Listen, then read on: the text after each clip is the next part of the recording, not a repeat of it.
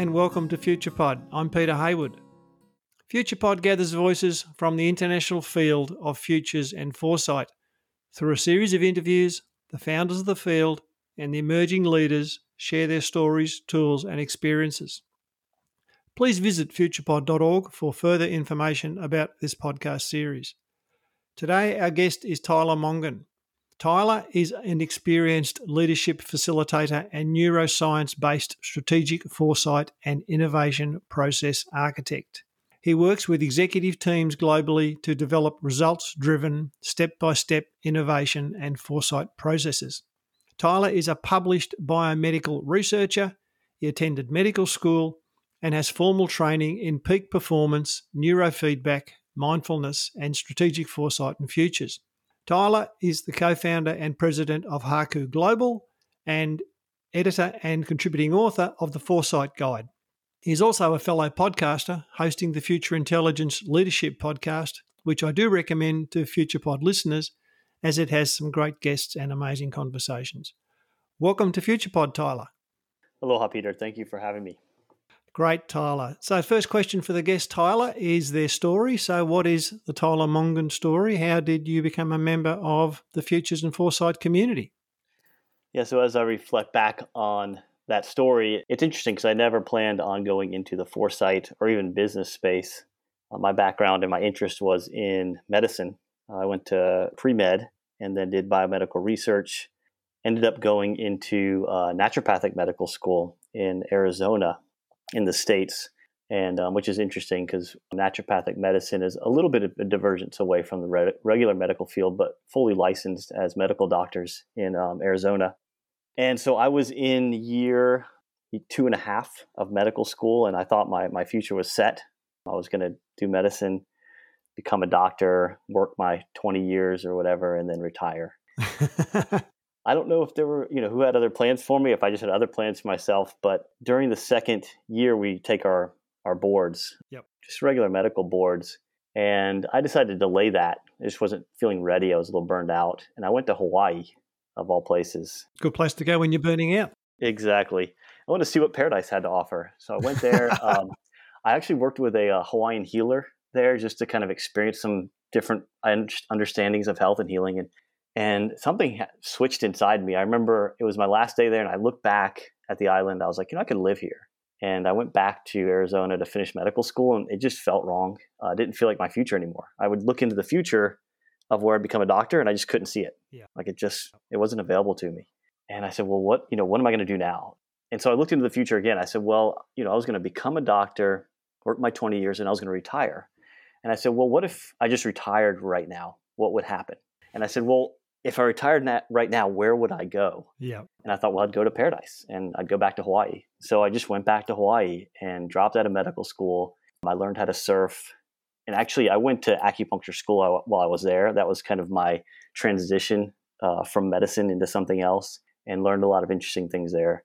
But then I got into into business and really um, interested in startup space and started my uh, first company was a media company in Hawaii and what was interesting, I think, as re- related to foresight, is we started a, a print media company at a time where everything was going digital. Mm. So this is around 2008, 2009. And everybody was saying, you know, print is dead, advertising is going digital, everything's going to be online. You're not going to be able to read books or magazines anymore. And me and my business partner were like, well, we're going to start a print magazine company, which, if you looked into the future, it didn't seem like a great idea we also realize that as you know as futures shift in one direction they they leave gaps right and holes. Yep. and we we saw a hole that was going to get you know it wasn't going to get filled because everybody's looking to that digital space and we said well there's a group of people that are going to want print still. So we we started a little newspaper it led into working for uh, local airlines there called go airlines and we did their in-flight magazine and then it just led to other publications and um, i think now it's you know i've been out of that out of that organization since 2012, but it's grown tremendously. I think there's 25 staff and multiple publications. It's moved into the mainland US. But from there, I just getting towards foresight, I, I moved into consulting from that startup space that I was in for a while. And the first consulting firm I worked for was called Smart Sustainability Consulting. We're really looking at the future of energy and how to make you know Hawaii more sustainable. And our focus was actually on behavior change And so this really brought in, I think, that that human side of the future and change that I had never really thought about before, and the challenges associated with that. And so we were actually working with the Department of Education, Department of Defense, and we were walking them through a process of educating their staff and employees on how to have more energy conservative behaviors within buildings. And we were having these great results. We were, you know, reducing energy consumption month by month, saving some buildings, just a one building alone, $100,000 a year in costs, wow. which is a significant amount of money, especially when it adds up uh, in multiple buildings. But what we also realized was that, you know, the higher ups, I guess, had a different vision and they felt like they felt like changing people's behavior was actually too hard. Yeah. And they really wanted to bring that technology component in. They wanted to put on solar panels and use tech. And I think, you know, there's a lot of that feeling even now today, right? Of that it, seems like it's easier to change tech than it is to change behavior. Yeah, change the outside world rather than change the inside world. Yeah. But I was really interested in that because we were seeing we were seeing the change and we we had processes that were working to create that change. They just took a little bit more upfront investment. And so I, I rolled that in and, and over to the, the business and startup space after working for that consulting company and really got interested in how to help entrepreneurs look into the future because I was an entrepreneur and I realized that I had never had any formal training in foresight or or how to look and see where I was going. I would just have a vision and just go for it, right? But I didn't have a processes or steps or a strategy. So I really wanted to figure out how to combine just my background in, in health and medicine and business and behavior change and create something that would help the startup space. Hmm. So me and another guy partnered on this idea. We called it Mind Lab the idea was to look at you know what's the what does science tell us about looking into the future and goal setting and and also how can we integrate even like mindfulness practices? I was really interested in that. Had uh, done a lot of training in martial arts where we do a lot of meditation and we we learned how to see the world differently by shifting our the state of our mind right? Our, our reference point in our mind and how to anticipate understand possibilities and look at look at futures non-linearly as well so we created this process, and it was just a three hour methodology that walked individuals or teams from you know this idea of like speculating about a future to developing a timeline of the next three months of their future and we'd have them do things that were a little bit strange at times uh, maybe some meditation visualizations but also walking through what we call like the scientific method like setting their goals in the future. We would have them ask a question do some background research test their hypotheses, create hypotheses, draw conclusions. And um, in that process, just learning a lot about how people think about the future and where you know we fine tuned it over over several months of traveling around not only the U.S. but around the world and doing this method. And I happened to be uh, at a conference speaking about our methodology and walking people through some parts of it. And there was a guy in the room who worked for Rolls Royce, and he said, "Hey, we you know we need this at Rolls Royce." I was like, "Okay, you know, I, what do you need? You know, what is this thing that you need? I don't even know what I'm doing really. I've just kind of created this thing that I think works. Yeah, the answer is yes. Question again. Of course, the answer is yes. So he he went in and he talked to his higher ups, and uh, they wanted a, uh, a test, you know, test it out before they brought me out there. So I I walked him through a scaled down version of what I do and and had him test it, and they got great results. And they they invited me to come out. I worked with their innovation team for a day and walked them through my process I didn't know exactly what space the work f- fell into, like if it was strategy or innovation or foresight. But I saw a big need in foresight, and I felt like I was doing more foresight than any of the other things. And that's where I uh, also kind of developed this idea that the work I do was, you know, more related to foresight. Mm. I worked with their innovation team, and then I got brought in to work with their uh, executive team and do some foresight work with them. And at that point, I really still didn't know what foresight was uh, what that what the field was at all. I wasn't uh, experienced in it. Although a good friend of mine, John Sweeney, had his uh, PhD in foresight or was working on it, and I didn't quite know what he did, but I know he it was a legitimate thing. And so I went and worked with their executive team. I walked them through a process, and I think the most interesting thing about well, there's a couple interesting things about that experience, but one of them was they wanted to look 25 years into the future, and you know, using my methodology to help them do that. And as we went through the process, I think they quickly realized that they could only comfortably look nine months to 18 months into the future. Yeah. And I think what was interesting to me was that I think in the past, they felt like they could look 25 years in the future and they had confidence about that. And something had changed. This was back in around 2015, 2016. and I, I really then got interested in foresight space from there and wanted to see like what you know what is this foresight space all about so i started to attend conferences um, i worked or i went and did some training with the uh, manchester institute of innovation innovation research yep. with rafael popper and learned you know just some methodologies of foresight and how that the foresight at least from an academic and even professional perspective really works and how my work was related to it um, at the same time, you know, still very interested in like neuroscience and mindfulness. And I was attending a conference on the Science of Consciousness conference and uh, brings together hardcore physicists and philosophers, medical professionals, and they really ask this question of like, what is consciousness mm. and what is the science and data around it? And one of the things that I picked up there was this concept called the global neuronal workspace. And it's really this framework of how the brain deals with uncertainty and complexity in the future. And I thought there was something really interesting there. So I've spent the past three years really diving into that framework, um, speaking to people about it, trying to understand it and how it can be applied to leadership and foresight. And that's kind of where I'm at now with it.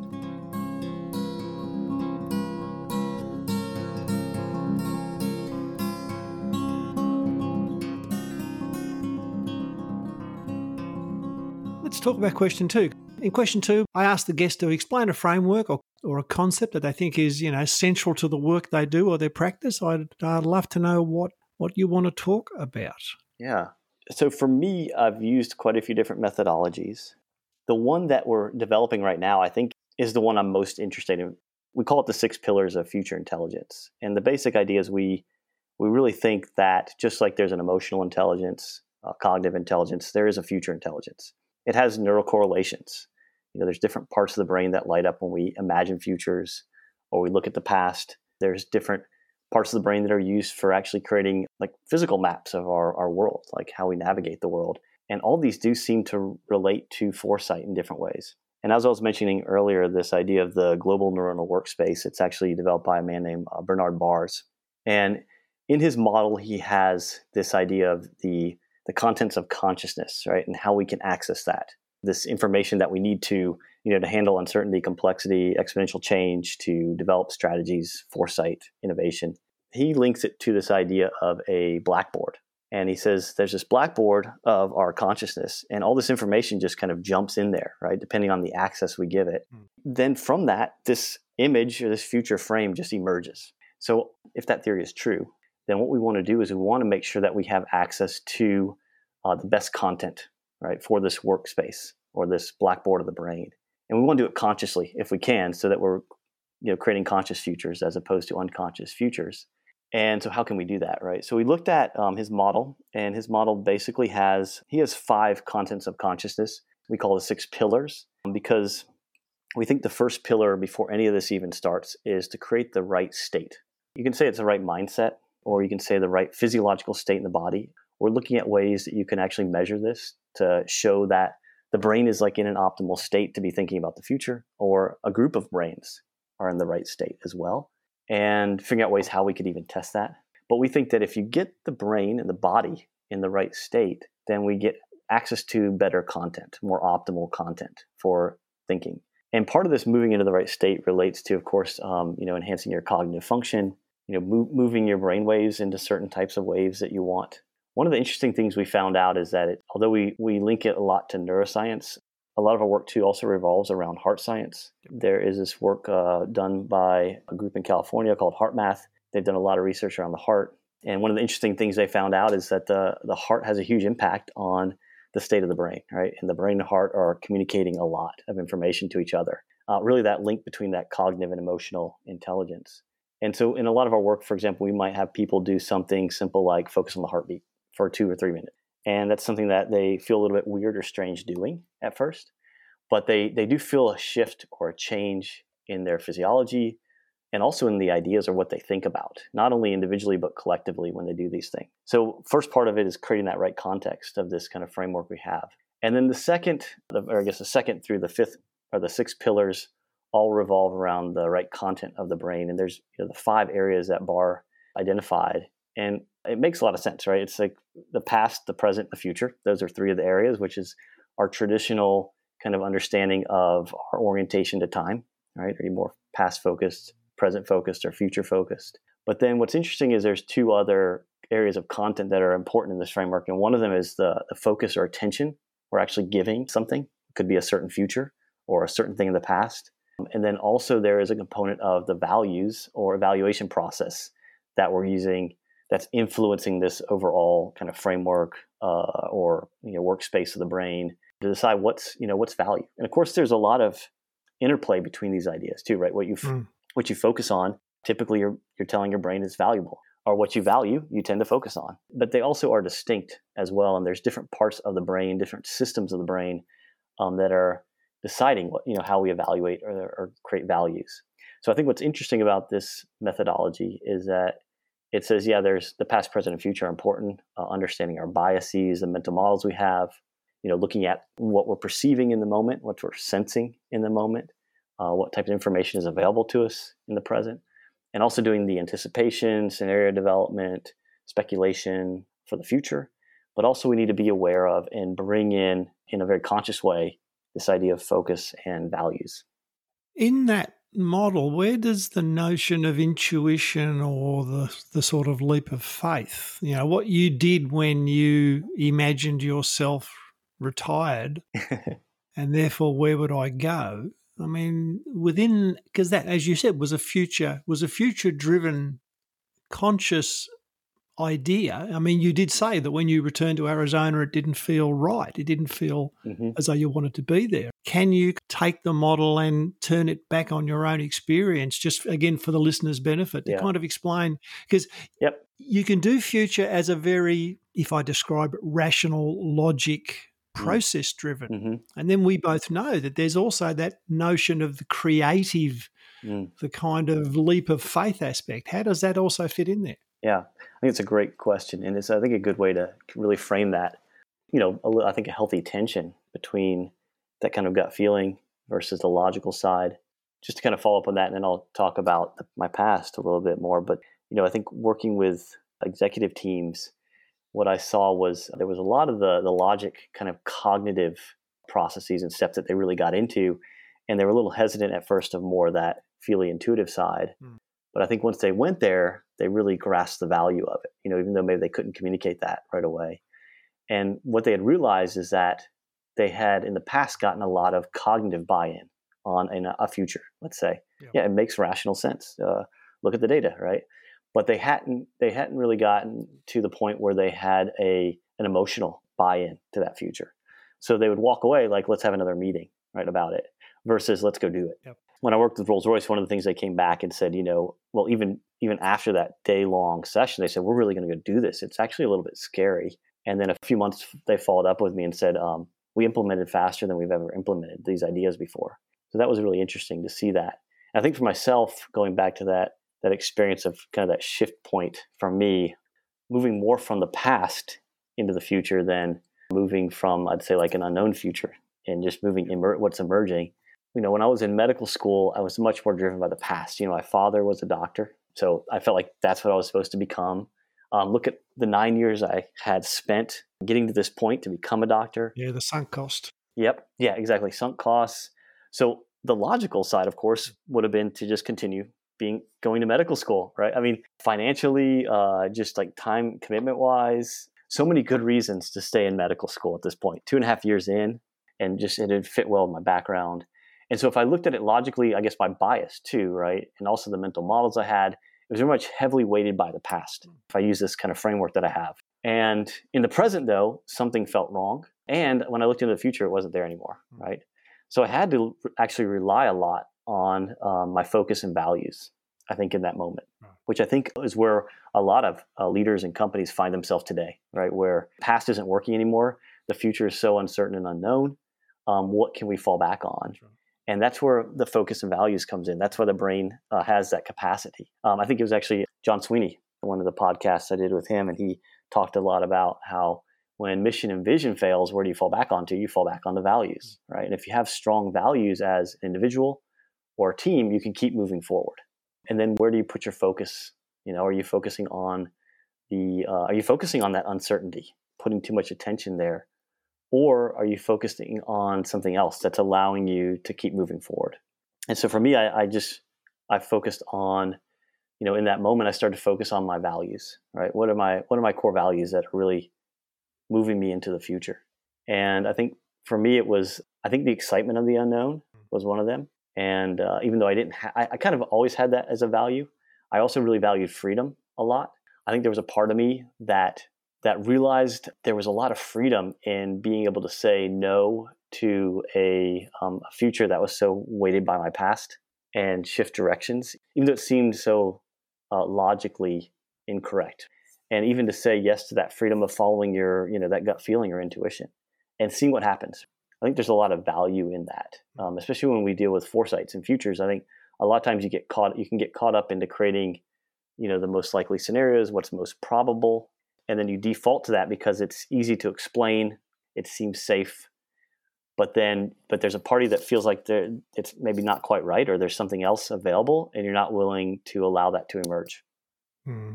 Sohail Inayatullah talks about a lot of organisations have an owned and a disowned future. Mm-hmm. And they often are in a situation where they, as an organisation, have a future that they know they can talk about, they can plan for, they can create. But there's another future that is kind of no one is game to talk about it. It's and it's and mm, it's mm-hmm. it's actually moving into interrogate that idea, that organisation, is that something that you don't want to become? Is that something that in fact you are becoming, or is that a thing that you want to become? That a bit like you wanted to become a surfer. It's kind of an idea that won't go away, but you can't talk about it. yeah, it reminds me a lot of you know how different cultures approach things too. And my wife is Japanese, and so in Japanese cultures, there's a lot of things you just don't talk about. Yeah. It's just part of their culture. And I think, but when you allow a space for people to talk about those things they're not usually allowed to talk about, it's so it's so freeing for them. Mm. And I think there's a lot of uh, opportunity. I think in the foresight space to be able to talk about futures that we don't talk about, yeah. and figure out how to create the right space for that, the right context that allows that to emerge. That's great, Tyler. Thanks.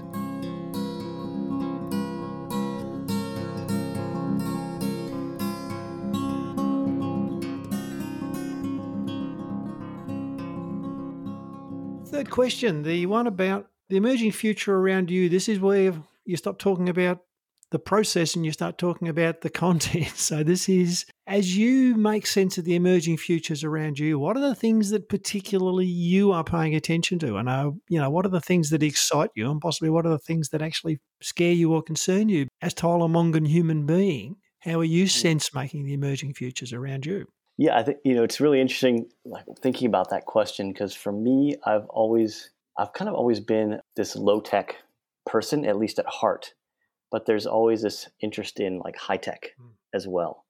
So, for example, I was the last person out of my friends to get a cell phone because I just resisted that so much.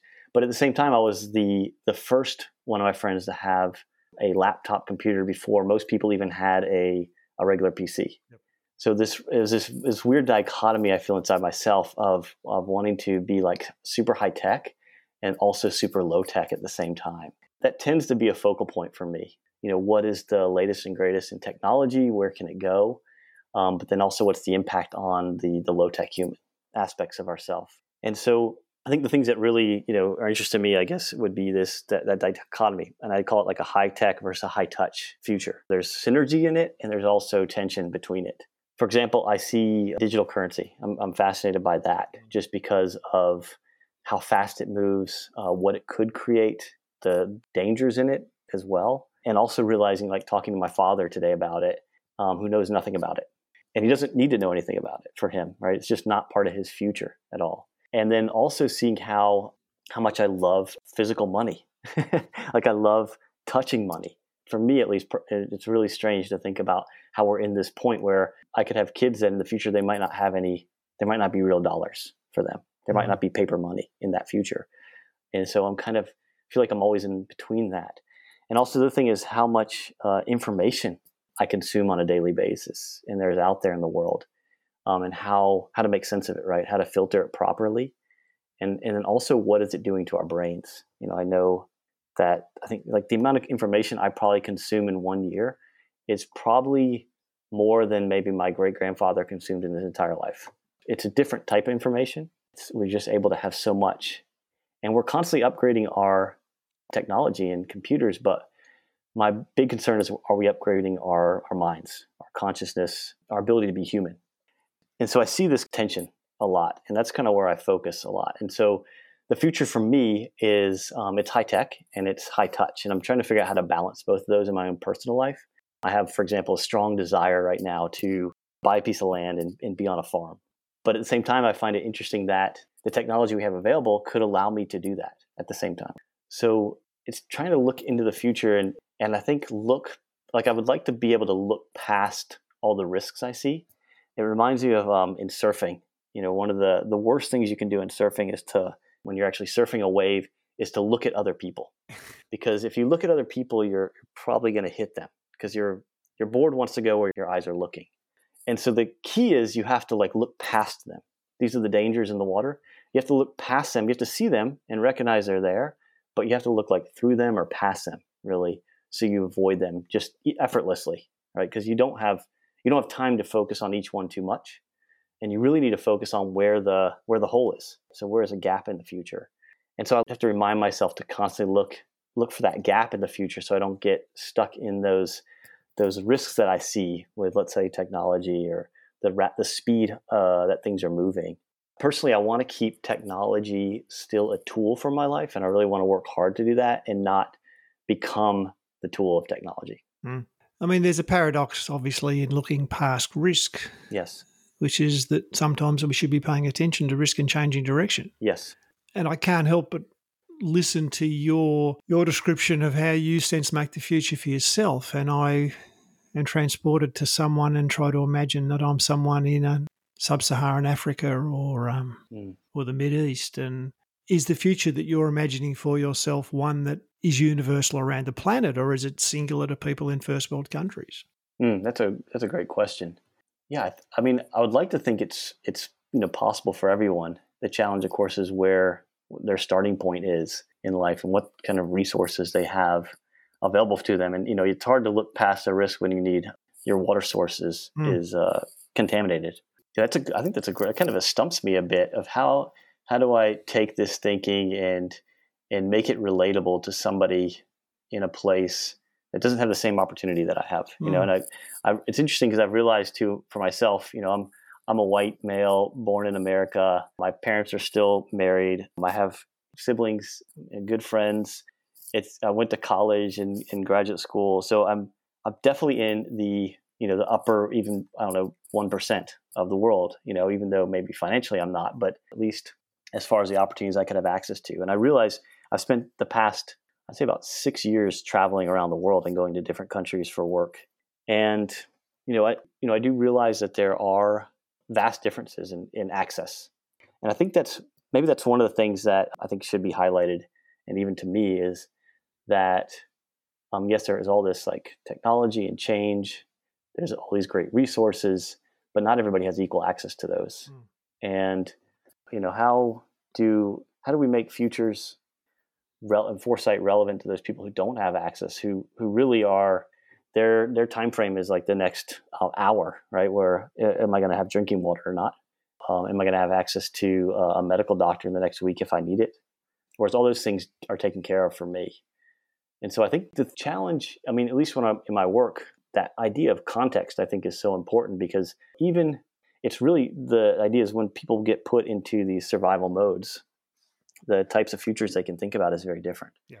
And so, how do you you know get people out of that survival mode long enough where they can see a different type of future, but then also allow that to meet the realities of where they're at today?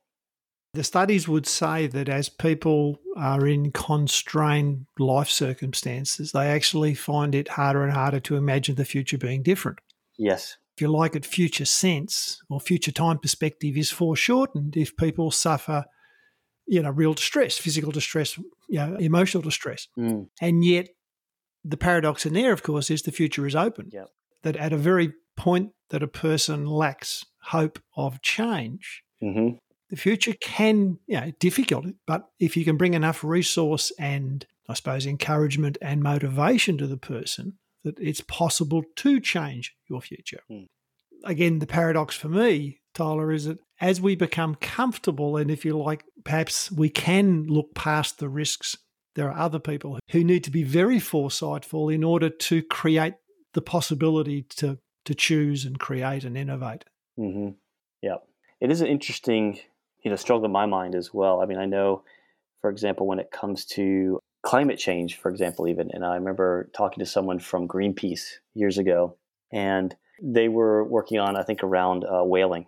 I think they were stopping uh, whaling, especially in Japan area, and they had the idea of we need help fighting against this. And my mind was interested in like how do we explore a future where we don't have to fight against it, but we build a future where that whaling isn't necessary.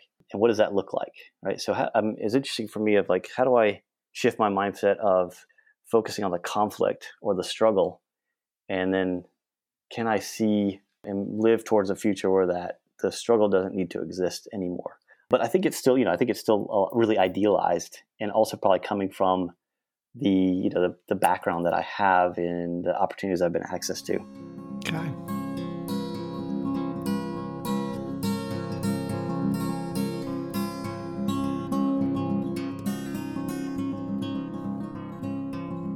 Fourth question is the communication question. I'm interested to to know how you uh, answer this one, which is the how do you explain what it is you do to people who don't necessarily understand what it is you do?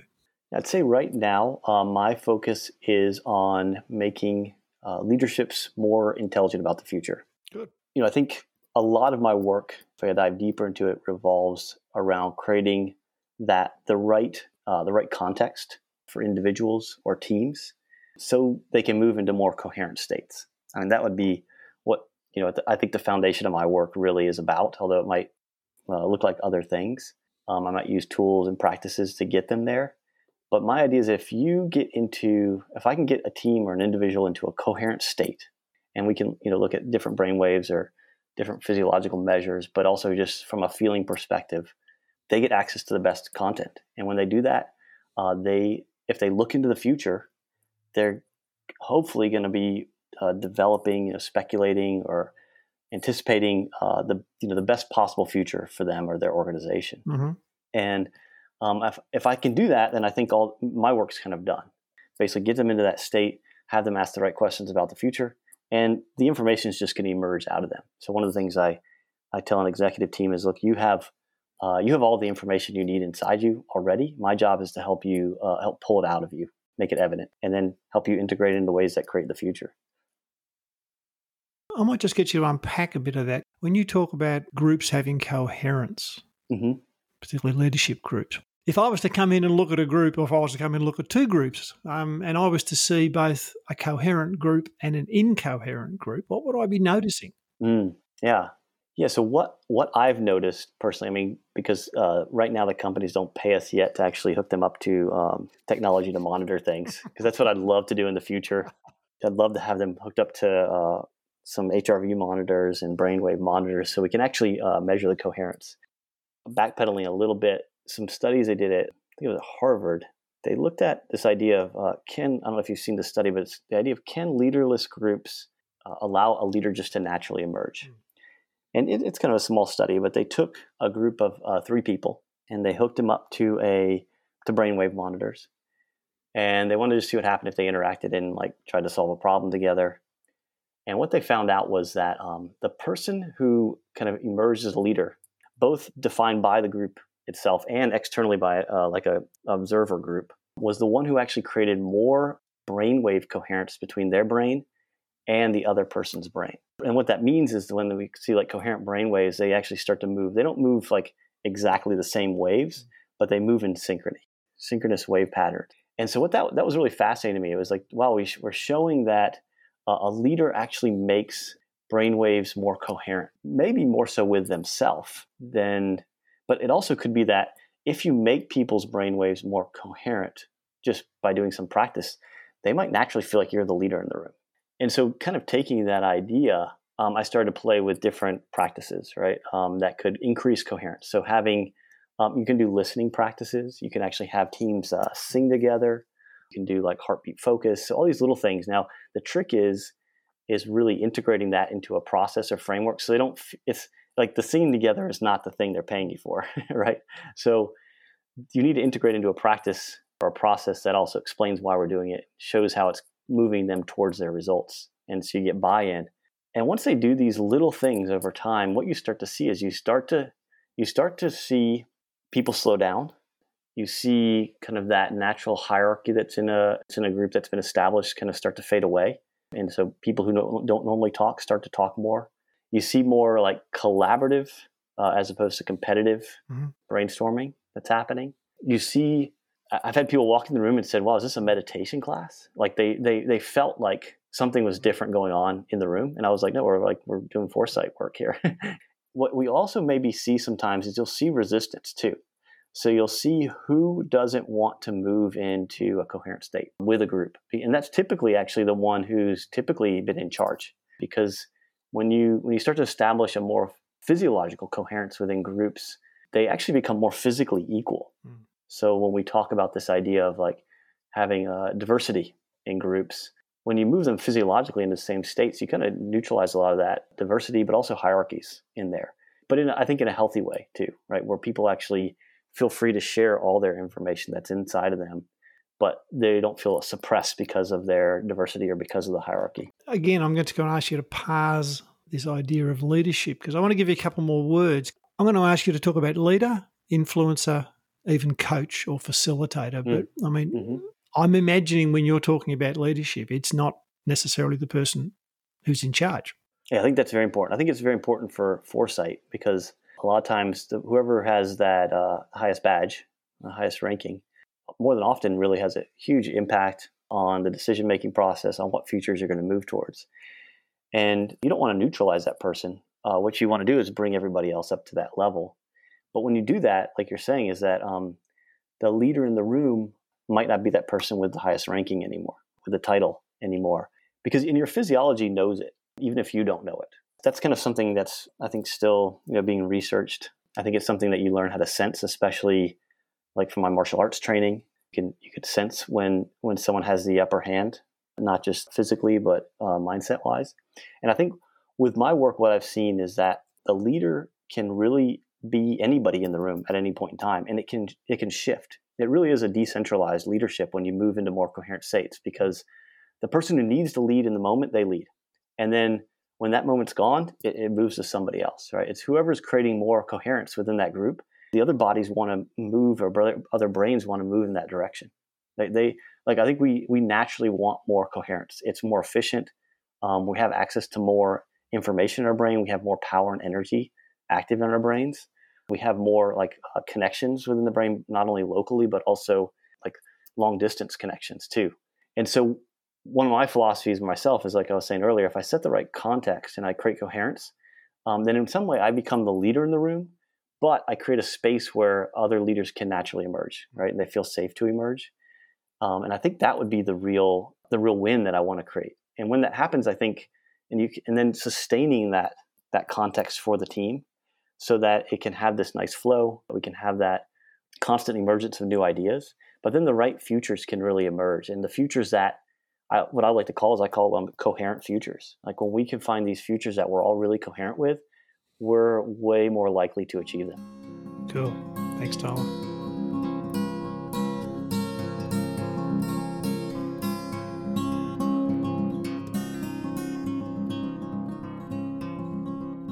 We're at the last question, which is the open question. So, is there something that you haven't had a chance to talk to, or you want to leave with, or you'd like to just um, discuss?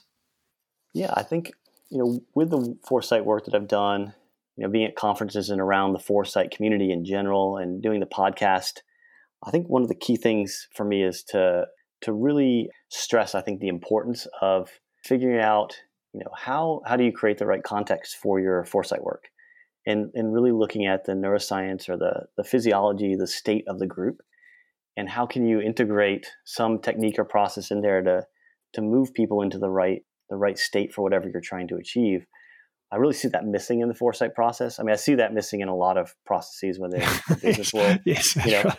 I, I like a little like I, it's a quick diagram I like to put up where it's just basically you know we, we typically think that we um we get a team together and we go through a process and we get a result, right? And that's it, right? Whether it be a foresight process, innovation, strategy, get the team together, go through the process, get a result.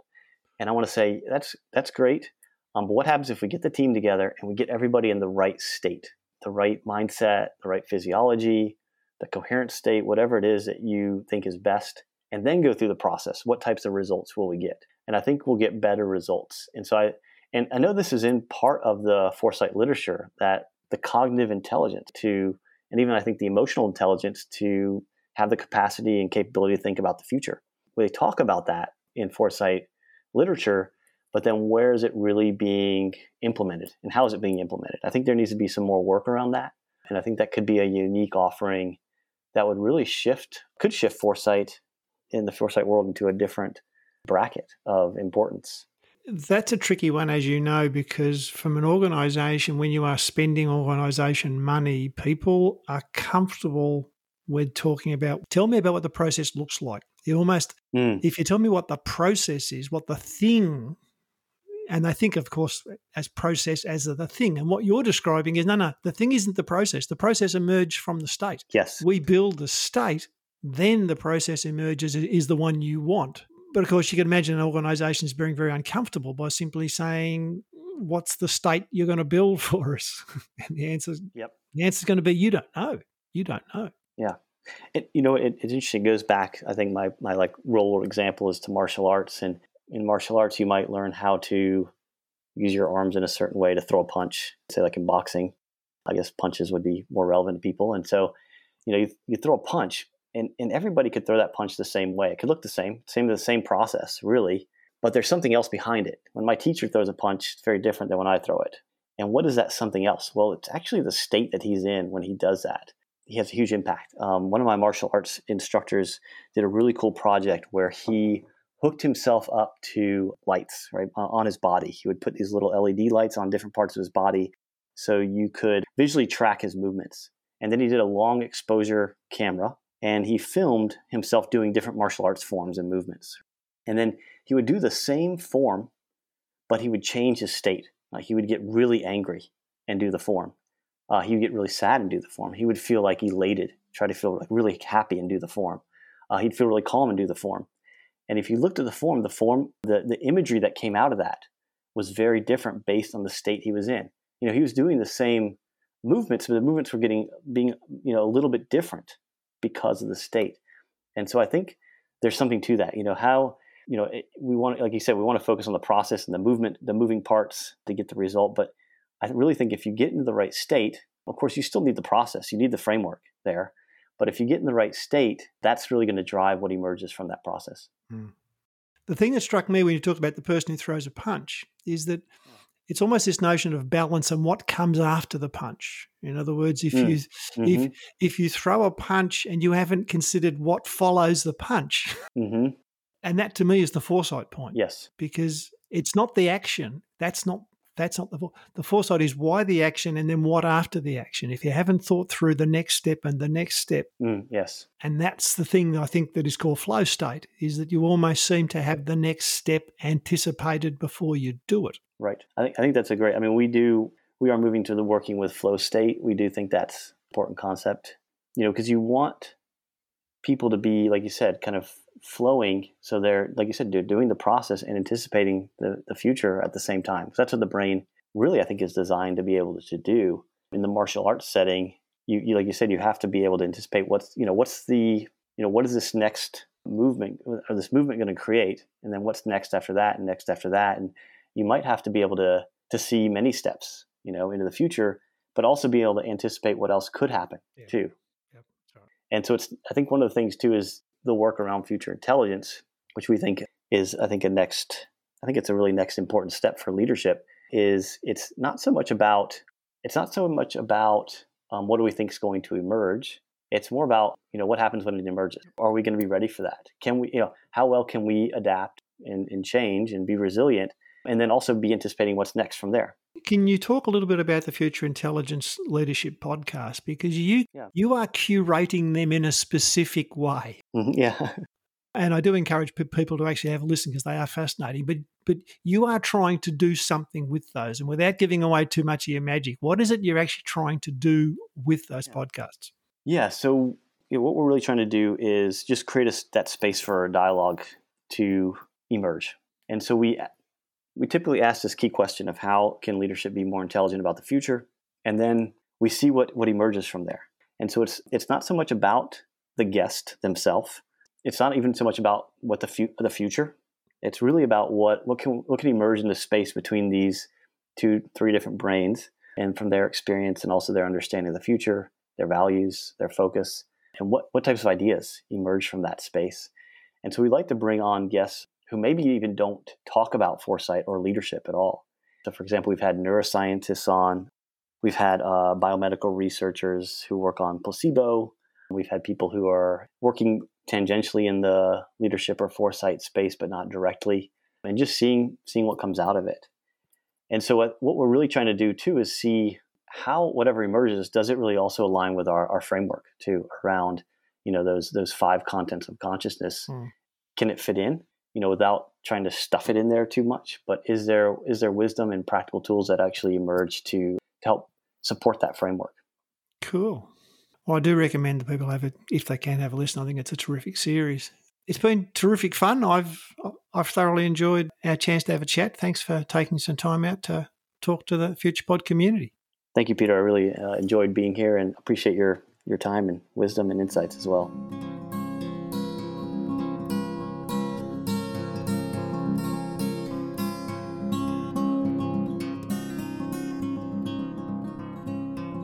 This has been another production from FuturePod. FuturePod is a not for profit venture. We exist through the generosity of our supporters. If you would like to support FuturePod, go to the Patreon link on our website. Thank you for listening. Remember to follow us on Instagram and Facebook. This is Peter Hayward saying goodbye for now.